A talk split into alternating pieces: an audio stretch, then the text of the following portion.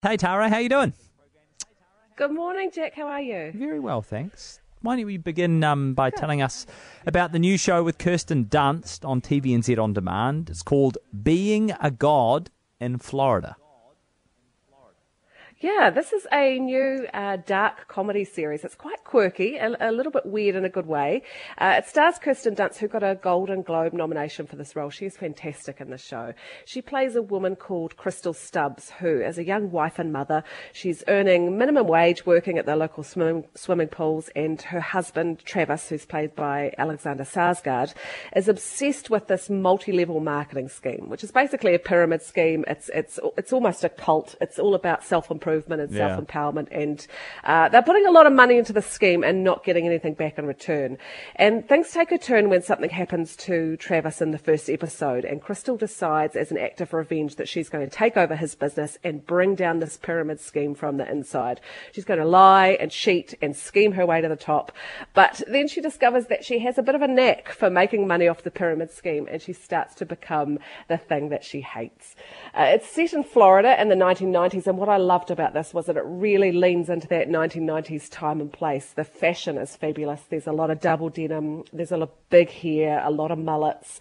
Uh, the soundtrack is fantastic, and Krystal is this really determined character, and the show pulls apart that idea of the American dream and what people will do to get it in a really darkly comic way. I loved it. It's on TVNZ on demand. Sounds so good. Okay, cool. That show's called Being yeah. a God in Florida on Amazon Prime. Tell us about The Wilds. Yeah, this is a, a, new drama series that hits Amazon Prime Video on Friday. It's an American series, but it was filmed in New Zealand, which is why I wanted to mention it. Most of the filming was done around Bethells Beach and some other Auckland locations. And the show itself is a mix of survival drama and teen angst. And those wild West Coast beaches uh, mm. uh, in Auckland is just the perfect setting for the show.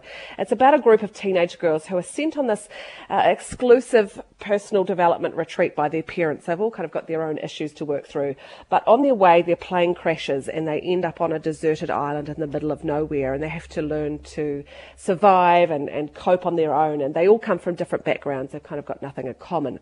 But the twist is that it starts to become apparent that the girls did not end up on this island by accident. And maybe their parents knew what was going to happen. It's, it's mm. a bit uh, hazy, but maybe, you know, there's a lot more to, than, to that accident than, than first appears. So it's, it's sort of a mix of Lost and Mean Girls Girls and, and Lord of the Flies.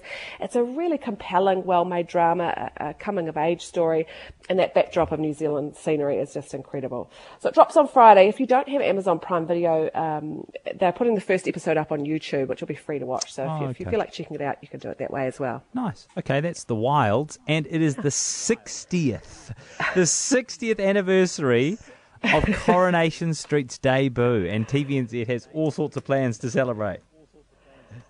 Oh my gosh, isn't that incredible? If, yeah. if, you're a Coronation Street fan, this week this week is going to be all your dreams come true. This week it is 60 years since Coronation Street first started screening in the UK. It's that makes it the longest running soap opera in the world, and it's been running for as long as New Zealand has had television. So it's pretty amazing. And TVNZ are celebrating the Diamond Jubilee with an explosion of Coronation Street content. There are 10 special shows coming up uh, over the next week, plus the regular episodes. Uh, they start screening tomorrow during the day and on prime time as well. And they're special episodes that look back at the show's weddings and scandals mm. and villains, um, revisiting those, those most memorable characters and events. And then on Tuesday night, there's a, a 90 minute Diamond Jubilee special about the past 60 years and, and the history of the show. So it's going to be a real trip down memory lane. I know there are a lot of Coronation Street fans out there. Well, this is your time. This is for you. I love that. Um, okay, get, get cool. ready, Jack. yeah, I, look, I, do you know? I don't think I've ever seen a full episode of Coronation Street. Is that uh, you know you oh, sort of well I, this is your week. Well, I mean, if ever there was a time to catch up on sixty years of storyline, right? hey, thank you so much, Tara. We'll put all of those up on the website.